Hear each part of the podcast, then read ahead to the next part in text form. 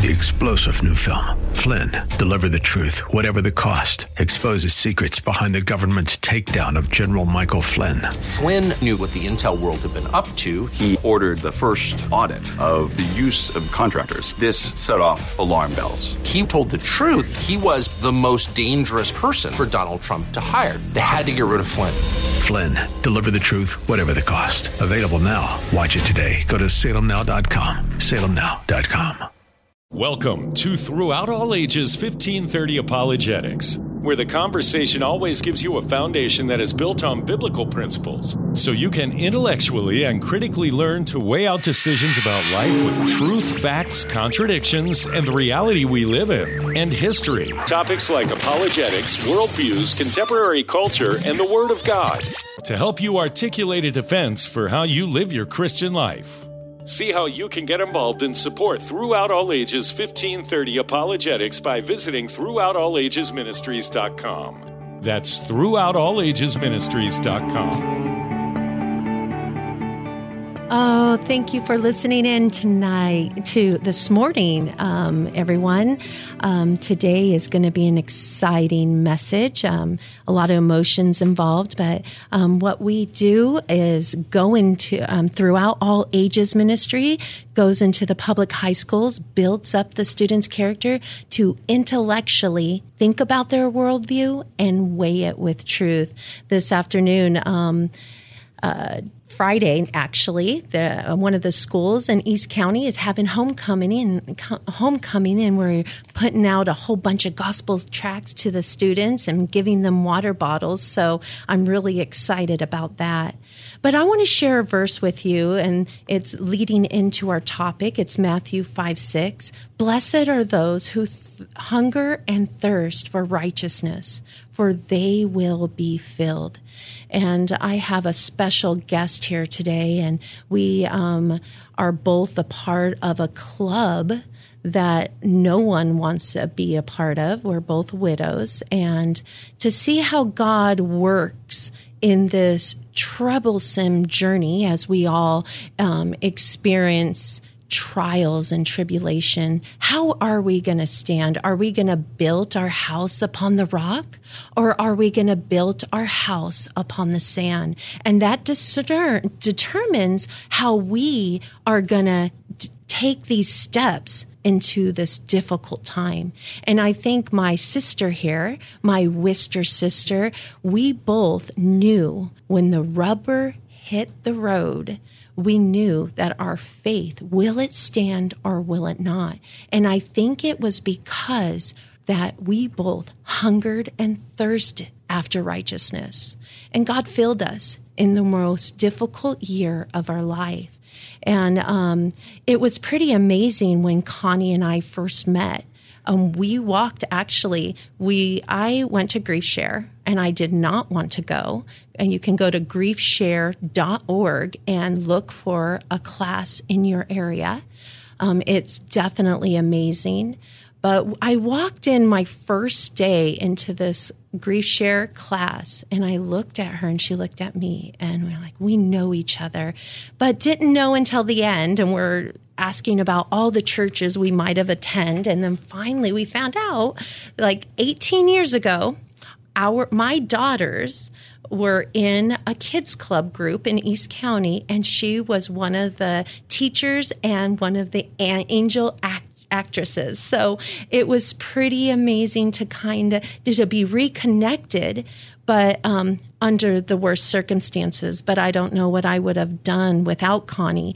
We actually both lost our husband um, to COVID. So we both lost our husband to COVID and hospital protocol, and we're going to get pretty in debt to depth today regarding those um, those details. Um, you know, as a widow, we get really w- before when our husbands went into the hospital, we were in shock. We we're like, "What's going to happen?" And we have the hope that they're going to come home. So um, our prayers are to God Lord Jesus, heal our husband, bring him home. And we didn't realize what the outcome was going to be. But all we know and knew that we had to cling on to Jesus. And in all circumstances, like I said in the beginning, we, this, the Bible and these verses is what got us through. And we're like, wow, we survived a year. We survived a year without our husbands. And I was telling a friend the other day, wow, what a lot of times we do as we're going through life, we go straight to our husband for answers to decide how to handle things. Um, but now we go straight to God and we're like, God, what should we do here? And we pray so much. We're praying without ceasing. We're seeking the Lord and godly counsel. And that could be with anything a loss of a loved one, um, a car accident, sickness, health, drug addiction. God is there for those that are suffering. So although we have something in common, Connie and I, every circumstance, life, we are living in a fallen world and death is going to come to us all. But the end result is where are we going to go when we die? And one thing when I was going down this journey that was a real struggle once my husband went to heaven, I uh, used to go through the woulda, shoulda, couldas.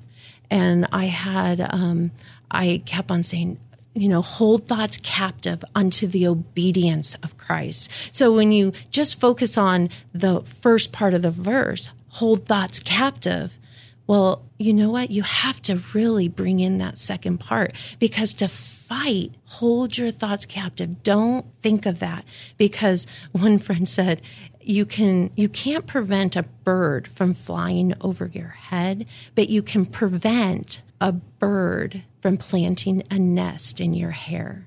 And so when I used to have these thoughts, should I have took my husband out of the hospital? Um, should I have not allowed him to go in the hospital? But what would I have done? Why weren't we prepared with all these things? That's not relevant because God numbers our days, ladies and gentlemen. God numbers our days. So there's nothing I could have done differently that my husband was scheduled to die in the God's book on October 2nd, 2021. And so as I looked at that verse to hold thoughts captive, do you want to be obedient to God? Does your heart long to please Him? Does your heart long to ob- abide in Him? Well, it should be that way because we all go through brutal times in our life. And it, it could be so difficult, but why not go through it and ha- take Jesus along with you? He's going to get you through it. And now I say, Jesus did get me through that year. And thank you, Jesus. Thank you, Jesus, for my pastor's wife. Thank you, Jesus, for Connie and my Wister sisters that we're going to tell you about my Wisters and Widows of Worth. And, and thank you, God, for Grief Share and my mentor, Tony and Diane. God has placed so many wonderful people in our lives and take advantage of that. My sister, Heather, and um, my family and friends. So as I um, get ready to introduce um, my wonderful friend, um, her name is Connie, and she lost her husband. David. And I, I, in the beginning, it was so hard to say lost because we know they're in heaven. But um, you know we, we kind of lost her husband and uh, it is difficult to say yeah he's in heaven um, they're they're in heaven and wonderful and having uh, the most perfect time and not really worrying or concerned about us. But Connie, thank you so much for being here, and please tell me a little bit about your husband, Dave. Well, thank you, Stacy, for having me. It's just a pleasure to be here uh, in a kind of a different way because it's a subject that's hard to talk about but much needed. And it is, like you said, a journey none of us want to take and it's a club we don't want to belong to. And the initiation is brutal. We had to lose something and lose something very precious. But my husband, David Charles Coleman, was a wonderful man born August 9th, 1952, and the Lord took him home August 8th, 2021, one day before his 69th birthday. When Dave went in the hospital and got sick and went in the hospital, never once did I believe that God was going to take my husband home. I had the hope the whole time that my husband was coming back home again. He had beat coronary artery disease, a significant stroke. He had uh, open heart surgery, triple bypass, and he always miraculously came home. So when he got COVID 19, I thought he was going to miraculously come home. But God had another plan. And when I struggled with that, the Lord gave me a verse. Now, I've read a lot of Job through the years. And when you're a widow or you've lost someone, everybody quotes Job to you. But I have never remember ever reading this verse before, and it be, has become my life verse, the verse that I've clung to, and that's Job 14:5. You, meaning God, have decided the length of our lives. You know how many months we will live, and we're not given one minute longer. Think about that. Think about that, listeners every single one of us have an appointed time to go. I could have lived to be 98 years old and my husband be 100, and it still wouldn't have been long enough. I would have never been ready to say goodbye. But sometimes when we say my husband or my child or something, it's like we have an ownership. But my husband belonged to God, and God could choose to call his child home when God saw fit to do that, and that is what he did. My husband loved the Lord. He was a man of God. He was a man of integrity, and he was a man that anybody that knew him knew these things about him. He loved the Lord, he loved his wife, he loved his family, and he loved his country. And i tell you how I felt when he went home to be with the Lord. It was brutal, it was horrific, it was like living with an amputation. When God puts you together, He makes you one. And when He takes that one home, it like rips part of you away. And so my heart was shattered like glass inside of me, but it felt like it was being pulled out of my throat. I mean, nobody tells you that grief feels so much like fear, that is so physical. You get this like this fight or flight feeling within you. You don't know what that what that even is, but you just know it's an kind of an anxious feeling because you don't know what's going to happen because you're learning to live for the first time. For me, I was 67 years old when he passed away, and I had never ever ever lived in a house by myself. And I just was just so overwhelmed with it all. But you know what? God has been so faithful as I cried tears and tears and tears. Um, Psalms 56 8 says, You keep track of all my sorrows. You have collected all my tears in a bottle, and you've recorded each one of them in your book.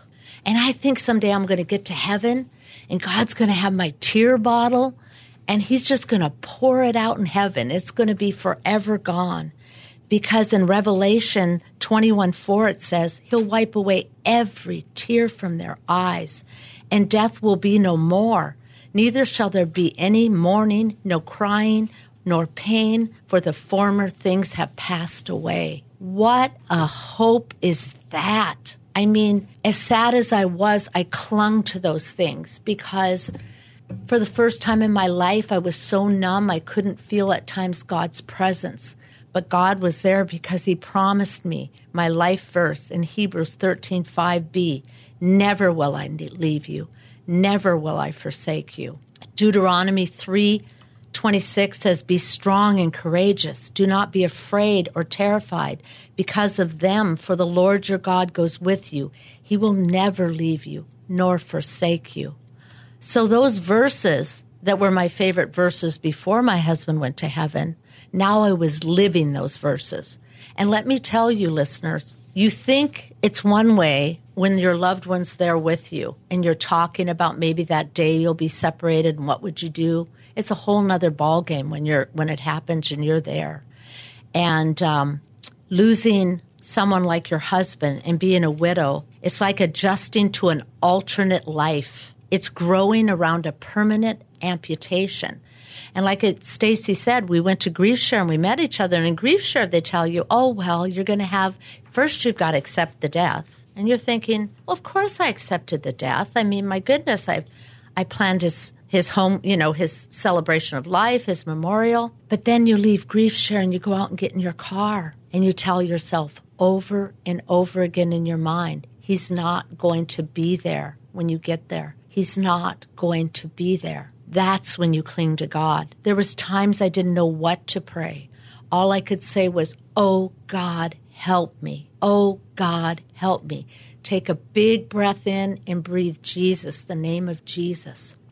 You know, listeners, there's power in that name of Jesus. Jesus died for us. He rose again on the third day. That's what salvation is all, all about.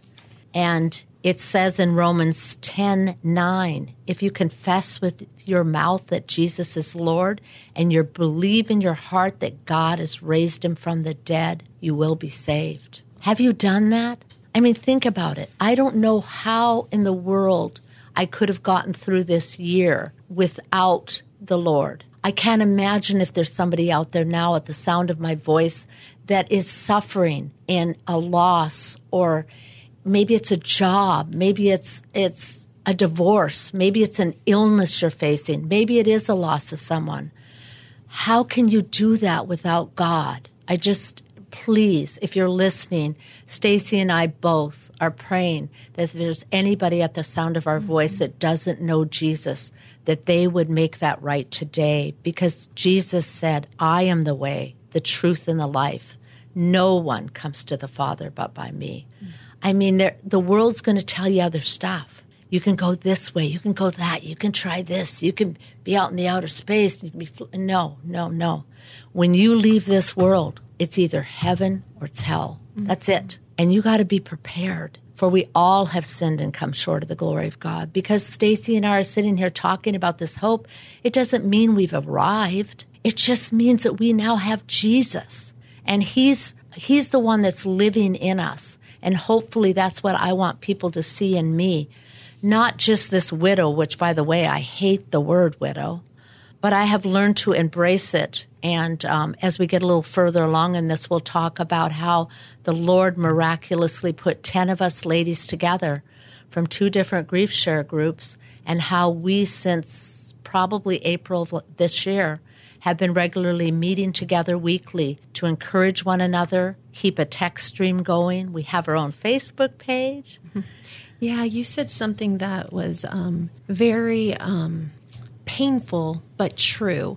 And I remember before we lost our husbands, um, before I lost Joe, we would talk about if one of us die. Mm-hmm. And even today, I have um, friends uh, that talk about, oh, you're going to die first, or I'm going to die, or if you die, do this. And I realized that when I'm standing there watching them talk that way, my sense of feeling is so much more different than when I talked about it before my husband died.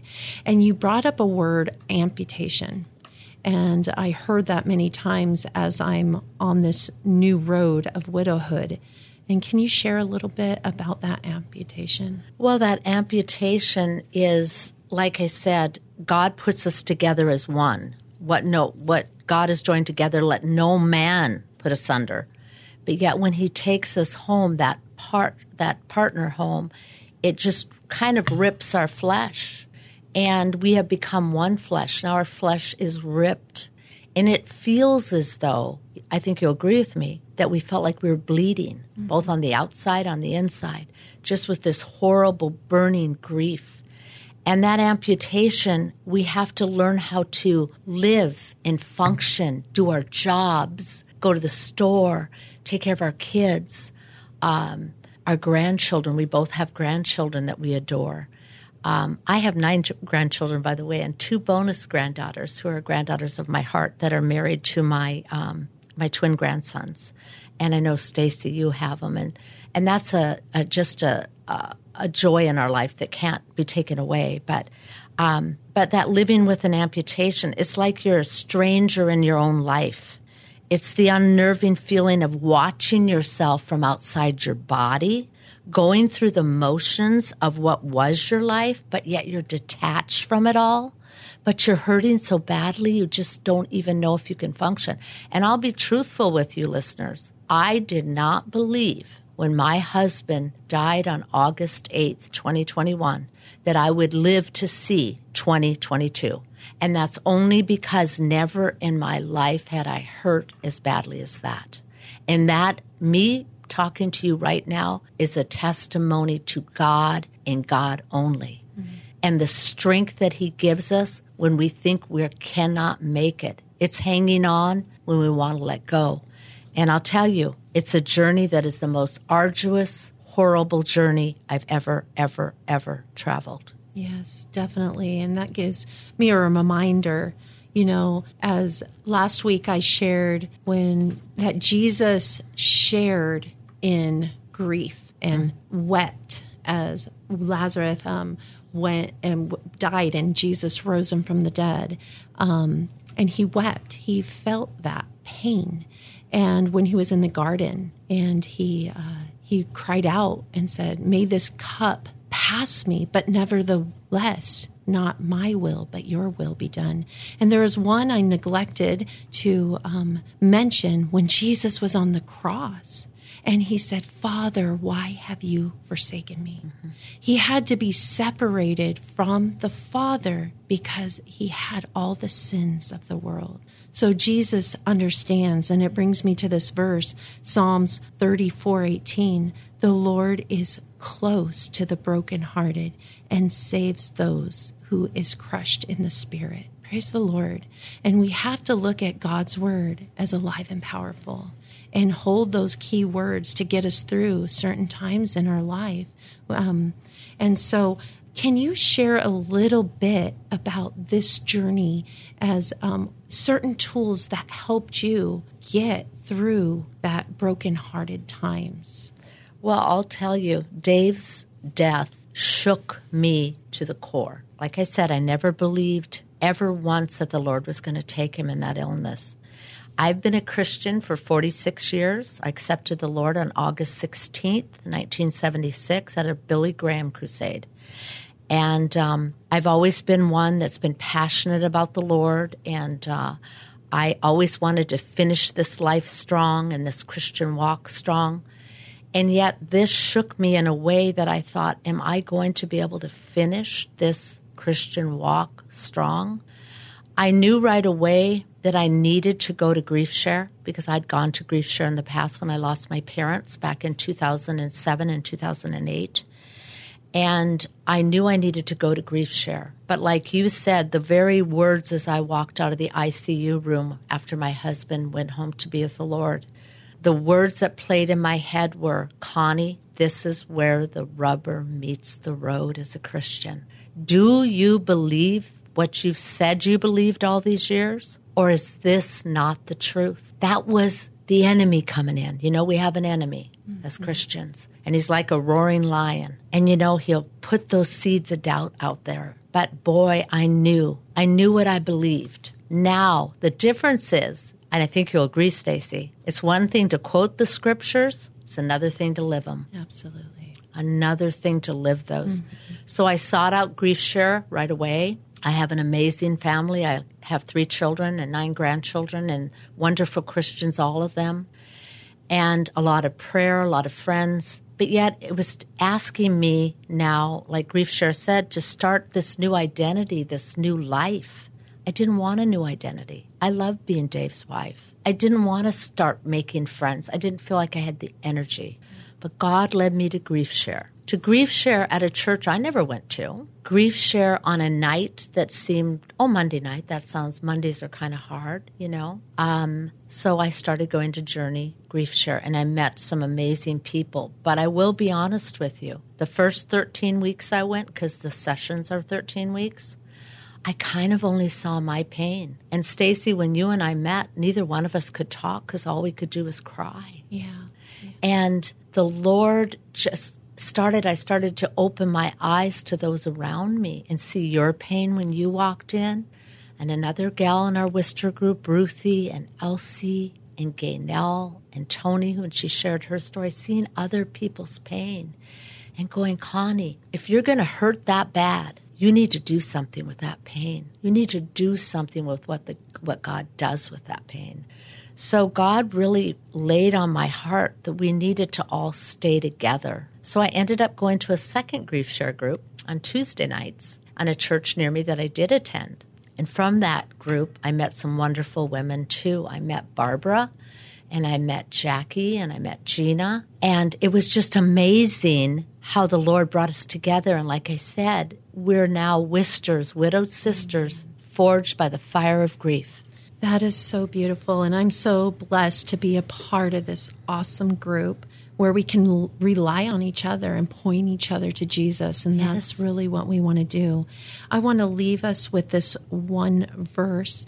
And um, as we go into the next section, we're going to really get into what happened at the hospital. And so he will wipe away every tear from their eyes. There will be no more death or mourning or crying or pain, for the old things will pass away. That's Revelations 21 4. We know that our husband is in heaven. Yes. We have that very confidence. And he they have no more pain, no more sorrow. And we are so grateful that one day we will be able to join them. And we thank Jesus for the hope of heaven. We do. Yeah. And so if you are going through a hard time right now, examine yourself and your relationship with Jesus because it is so important to look at the eternal. Because, like I said last week, this life is but a vapor and we're not promised tomorrow. After listening to this message, you could get up and be doing something else and your life can be snatched from your life your life your your very eyes. So get right with god. Repent. Turn from your sins and put your trust in jesus. Do you have one more thing to say connie Yes, I was thinking about what you were saying as far as that vapor. Several of the ladies that are in our Wister group, their husbands were taken sudden. Yeah, They got up in the morning, they went to get ready for work, they dropped. Yeah. They were gone. And it's so amazing, I mean, sad to say that out of our 10 women in this Wister group, five of them died of COVID. And I want to leave with this because we're closing out.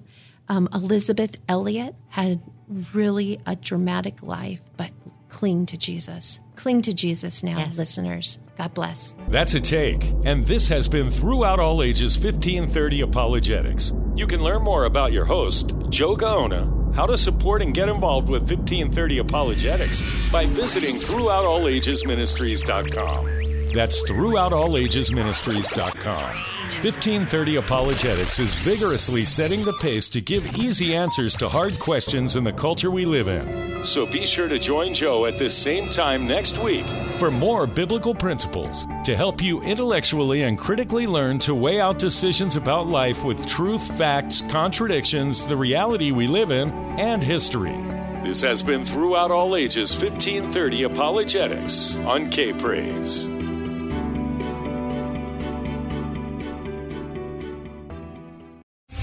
Three star general Michael J. Flynn, head of the Pentagon Intelligence Agency, knew all the government's dirty secrets. He was one of the most respected generals in the military. Flynn knew what the intel world had been up to. He understood its funding. He ordered the first audit of the use of contractors. This set off alarm bells.